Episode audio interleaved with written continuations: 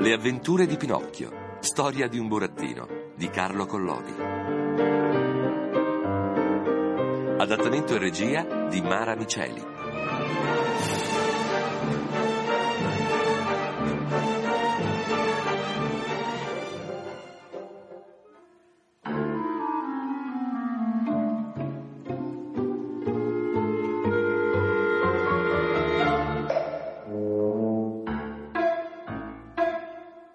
Pinocchio obbedì senza rifiatare.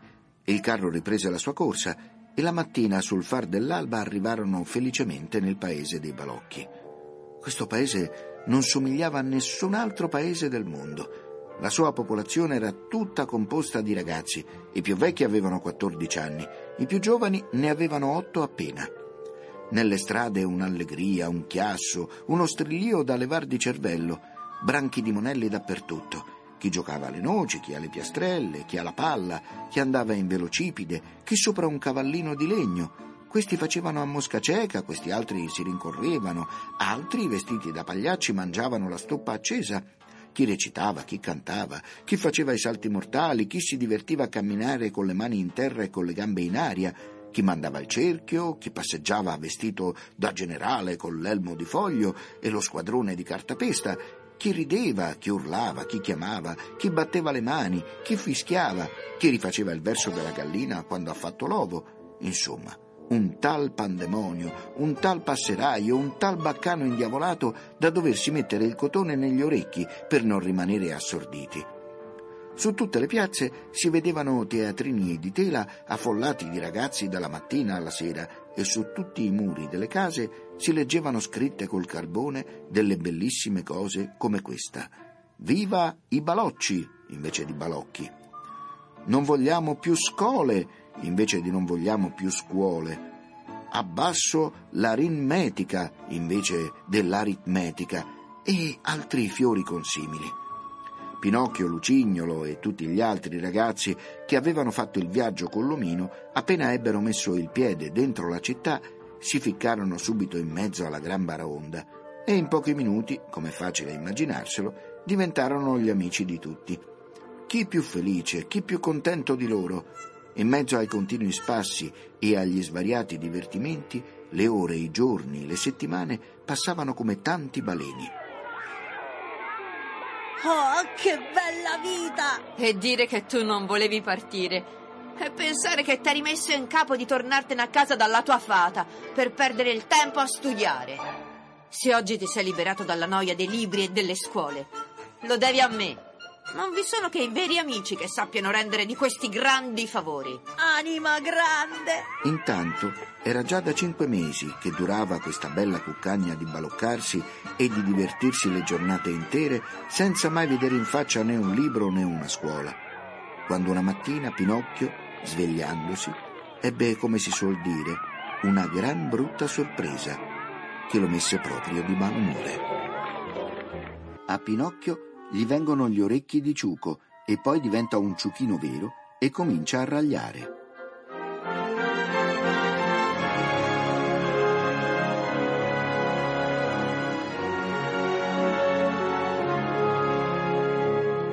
Ve lo dirò io, miei cari e piccoli lettori. La sorpresa fu che a Pinocchio, svegliandosi, gli venne fatto naturalmente di grattarsi il capo, e nel grattarsi il capo si accorse Indovinate un po' di che cosa si accorse? Si accorse con suo grandissimo stupore che gli orecchi gli erano cresciuti più d'un palmo. Voi sapete che il burattino fin dalla nascita aveva gli orecchi piccini piccini, tanto piccini che a occhio nudo non si vedevano neppure. Immaginatevi dunque come restò quando dové toccar con mano che i suoi orecchi, durante la notte, erano così allungati che parevano due spazzole di padule. Andò subito in cerca di uno specchio per potersi vedere, ma non trovando uno specchio, empì d'acqua la catinella del lavamano e specchiandovisi dentro, vide quel che non avrebbe mai voluto vedere. Vide, cioè, la sua immagine abbellita di un magnifico paio di orecchi asinini. Lascio pensare a voi il dolore, la vergogna e la disperazione del povero Pinocchio Cominciò a piangere, a strillare, a battere la testa nel muro, ma quanto più si disperava e più i suoi orecchi crescevano, crescevano, crescevano e diventavano pelosi verso la cima. Al rumore di quelle grida acutissime entrò nella stanza una bella marmottina che abitava al piano di sopra, la quale, vedendo il burattino in così grandi smanie, gli domandò premurosamente Che cos'hai, mio caro Casigliano? Sono malato, marmottina mia, molto malato, e malato d'una malattia che mi fa paura. Te ne intendi tu del polso? Un pochino. Senti dunque se per caso avessi la febbre. La marmottina alzò la zampa destra davanti e dopo aver tastato il polso a Pinocchio gli disse Ah, amico mio, mi dispiace doverti dare una cattiva notizia. Cioè? Tu hai una gran brutta febbre. E che febbre sarebbe? Eh, la febbre del somaro. Non la capisco questa febbre. Allora te lo spiegherò io. Sappi dunque che fra due o tre ore tu non sarai più né un burattino né un ragazzo. E che cosa sarò? Fra due o tre ore tu diventerai un ciocchino vero e proprio, come quelli che tirano il carretto e che portano i cavoli e l'insalata al mercato. Oh, povero me! Povero me! gridò Pinocchio pigliandosi con le mani tutte e due gli orecchi e tirandoli e strapazzandoli rabbiosamente come se fossero gli orecchi di un altro. Caro mio, Replicò la marmottina per consolarlo. Caro mio, che cosa ci vuoi tu fare? Oramai è destino. Oramai è scritto nei decreti della sapienza che tutti quei ragazzi svogliati che pigliando a noia libri, le scuole, i maestri, passano le loro giornate in balocchi, in giochi e in divertimenti, debbano finire prima o poi col trasformarsi in tanti piccoli Ma somari. davvero è proprio così? Purtroppo è così. E ora i pianti sono inutili. Bisognava pensarci prima. Ma la colpa non è mia. La colpa, credilo, marmottina, è tutta di Lucignolo. E chi è questo lucignolo? Un mio compagno di scuola. Io volevo tornare a casa. Io volevo essere ubbidiente. Io volevo seguitare a studiare e a farmi onore. Ma Lucignolo mi disse: Perché vuoi tu annoiarti a studiare? Perché vuoi andare alla scuola? Vieni piuttosto con me nel paese dei balocchi. Lì non studieremo più. Lì ci divertiremo dalla mattina alla sera e staremo sempre allegri. E perché seguisti il consiglio di quel falso amico, di quel cattivo compagno? Perché? Perché, marmottina mia, io sono un burattino senza giudizio e senza cuore. Oh, se avessi avuto un zinzino di cuore, non avrei mai abbandonata quella buona fata che mi voleva bene come una mamma e che aveva fatto tanto per me. E a quest'ora non sarei più un burattino, ma sarei invece un ragazzino a modo, come ce n'è tanti. Ma se incontro Lucignolo, guai a lui! Gliene voglio dire un sacco e una sporta. E fece l'atto di voler uscire. Ma quando fu sulla porta si ricordò che aveva gli orecchi d'asino e vergognandosi di mostrarli in pubblico, che cosa inventò? Prese un gran berretto di cotone e ficcatoselo in testa se lo ingozzò fin sotto la punta del naso. Poi uscì e si dette a cercare Lucignolo dappertutto. Lo cercò nelle strade, nelle piazze, nei teatrini, in ogni luogo, ma non lo trovò. Ne chiese notizia a quanti incontrò per la via, ma nessuno l'aveva veduto. Allora andò a cercarlo a casa e arrivata alla porta bussò.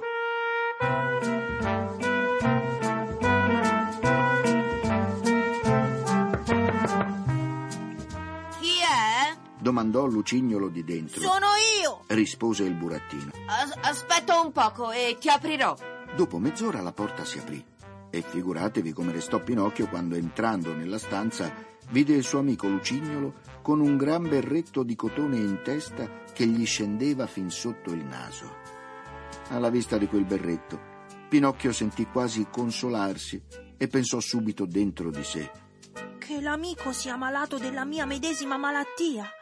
Che abbia anche lui la febbre del ciuchino. e facendo finta di non essersi accorto di nulla, gli domandò sorridendo. Come stai, mio caro Lucignolo? Benissimo, mm, come un topo in una forma di cacio mm, parmigiano. Lo dici proprio sul serio? E perché dovrei di- dirti una bugia? Scusami, amico, e allora perché tieni in capo codesto berretto di cotone che ti copre tutti gli orecchi? Me l'ha ordinato il medico perché mi son fatto male a un ginocchio.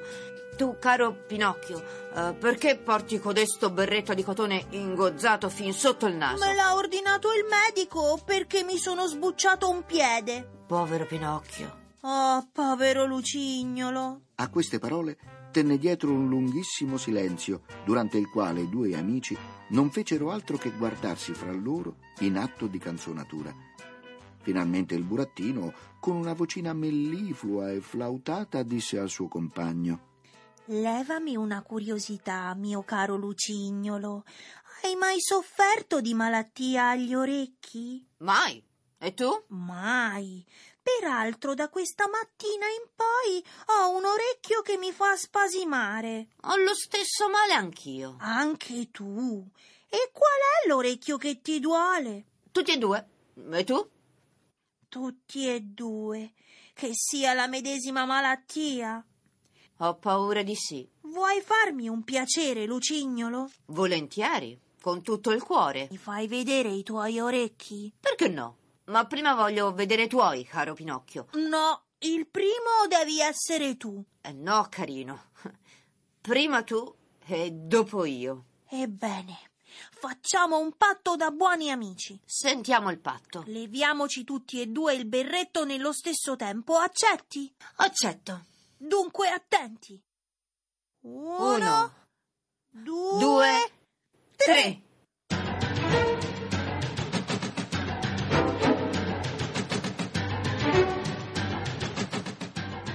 Aiuto! Aiuto, Pinocchio! Che cos'hai? Ahimè, non mi riesce più di star ritto sulle gambe! Non mi riesce più neanche a me. E mentre dicevano così, si piegarono tutti e due carponi a terra e camminando con le mani e coi piedi cominciarono a girare e a correre per la stanza e intanto che correvano i loro bracci diventavano zampe, i loro visi si allungarono e diventarono musi e le loro schiene si coprirono di un pelame grigiolino chiaro brizzolato di nero.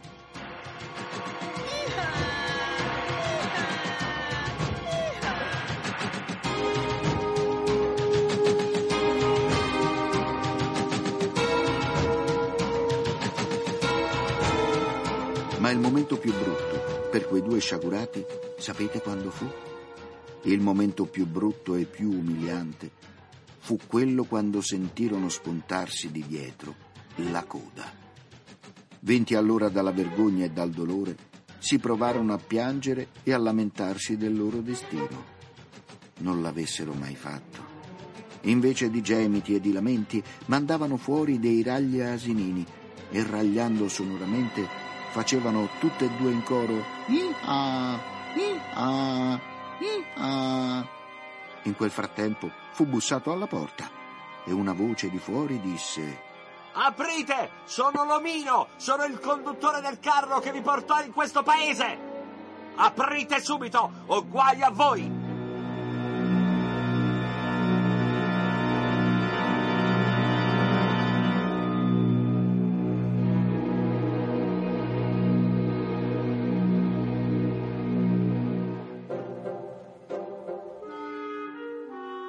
Diventato un ciuchino vero e portato a vendere, e lo compra il direttore di una compagnia di pagliacci per insegnargli a ballare e a saltare i cerchi, ma una sera azzoppisce e allora lo ricompra un altro per far con la sua pelle un tamburo.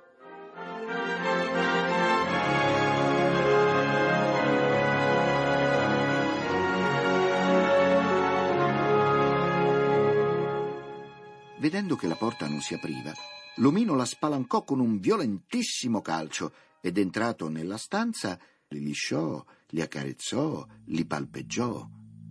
Poi, tirata fuori la striglia, cominciò a strigliarli per bene e quando a furia di strigliarli li ebbe fatti lustri come due specchi, Allora messe loro la cavezza e li condusse sulla piazza del mercato con la speranza di venderli e di beccarsi un discreto guadagno.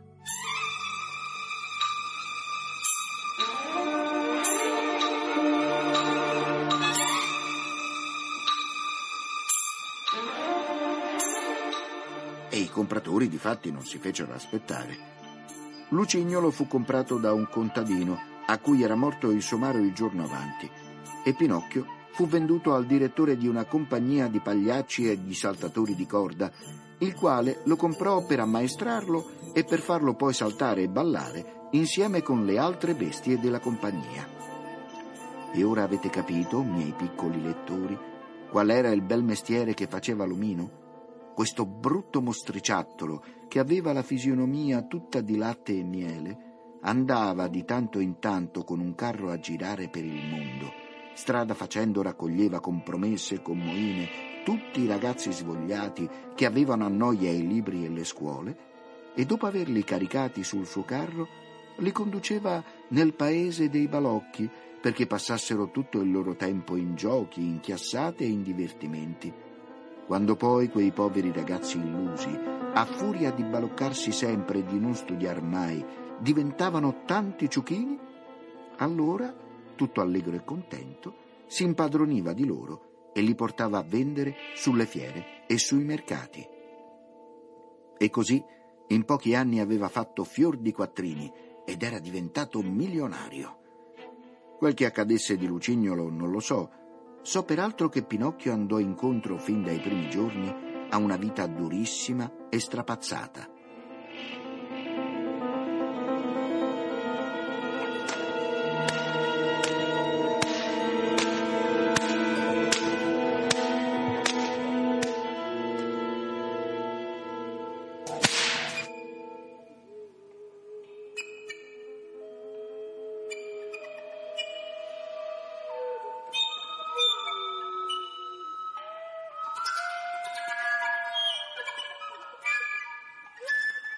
Quando fu condotto nella stalla, il nuovo padrone gli empì la greppia di paglia e a titolo di correzione gli affibbiò subito una frustata nelle gambe.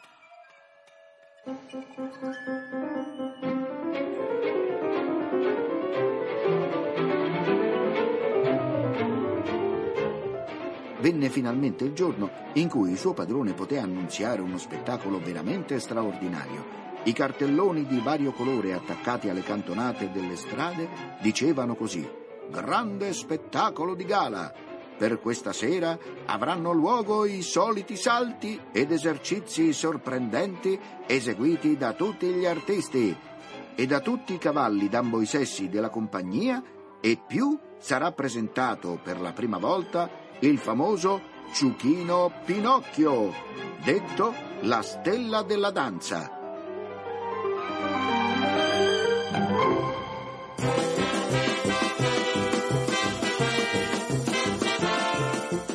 Rispettabile pubblico, cavalieri e dame! L'umile sottoscritto, essendo di passaggio per questa illustre metropolitana, ho voluto procrearmi l'onore, nonché il piacere, di presentare a questo intelligente e cospicuo uditorio un celebre ciuchino, che ebbe già l'onore di ballare al cospetto di Sua Maestà l'Imperatore di tutte le principali corti d'Europa e con ringraziandoli aiutateci della vostra animatrice presenza e compatiteci.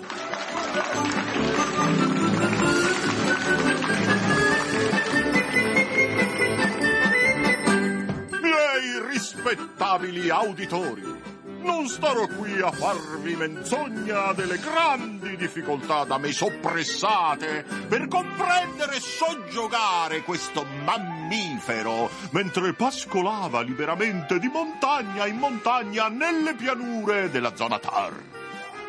Osservate, vi prego, quanta selvaggina trasudi da suoi occhi vecchi, con ciò sia cosa che, essendo riusciti vanitosi tutti i mezzi per addomesticarlo al vivere dei quadrupedi civili, ho dovuto più volte ricorrere all'affabile dialetto della frusta. Ma ogni mia gentilezza invece di farmi da lui ben volere, me ne ha maggiormente cattivato l'animo. Io però, seguendo il sistema di Galles, trovai nel suo cranio una piccola cartagine ossea che la stessa facoltà medicea di Parigi riconobbe essere quello il bulbo rigeneratore dei capelli e della danza pirrica. E per questo io lo volli ammaestrare nel ballo, nonché nei relativi salti dei cerchi e delle botti foderate di foglio. Ammiratelo e poi giudicatelo. Prima però di prendere cognato da voi, permettete, o oh signori, che io vi inviti al diurno spettacolo di domani sera. Ma nell'apoteosi che il tempo piovoso minacciasse acqua, allora lo spettacolo, invece di domani sera, sarà posticipato a domattina alle ore 11 antimeridiane del pomeriggio.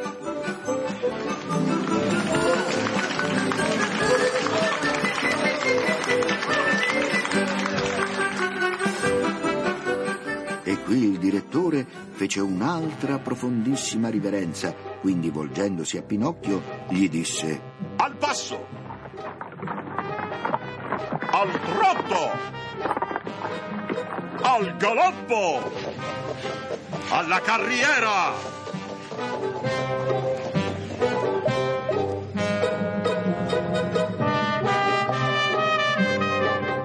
E Pinocchio si dette a correre in gran carriera ma in quella che correva come un barbero, il direttore, alzando il braccio in aria, scaricò un colpo di pistola. A quel colpo il ciuchino, fingendosi ferito, cadde disteso nel circo come se fosse moribondo davvero.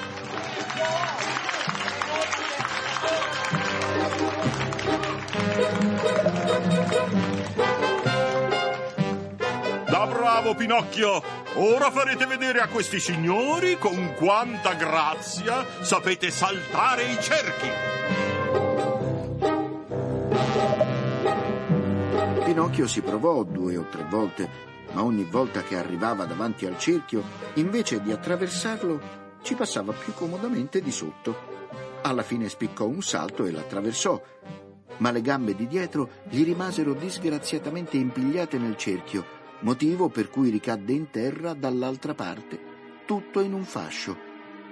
Quando si rizzò era azzoppito e a malapena poté ritornare alla scuderia. La mattina dopo il veterinario, ossia il medico delle bestie, quando l'ebbe visitato, dichiarò che sarebbe rimasto zoppo per tutta la vita. Allora il direttore disse al suo garzone di stalla: Che vuoi tu che mi faccia d'un somaro zoppo? Sarebbe un mangiapane a ufo! Portalo dunque in piazza e rivendilo.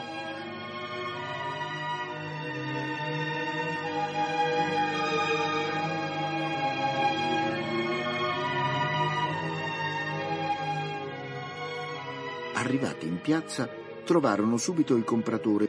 Quanto vuoi di codesto ciuchino zoppo? Venti lire. Io ti do venti soldi. Non credere che io lo compri per servirmene, eh? Lo compro unicamente per la sua pelle. Vedo che ha la pelle molto dura e con la sua pelle voglio fare un tamburo per la banda musicale del mio paese.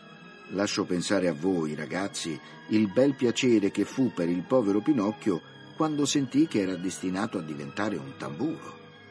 Fatto sta che il compratore, appena pagati i venti soldi, condusse il ciuchino sulla riva del mare e messogli un sasso al collo e legatolo per una zampa con una fune che teneva in mano, gli diede improvvisamente uno spintone e lo gettò nell'acqua.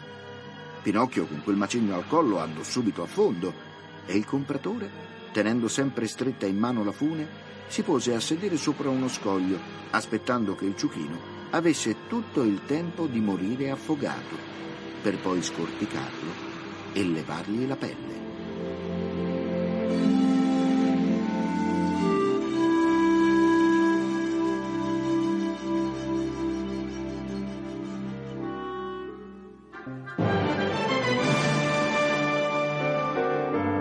Le avventure di Pinocchio. Storia di un burattino di Carlo Collodi. Adattamento e regia di Mara Miceli.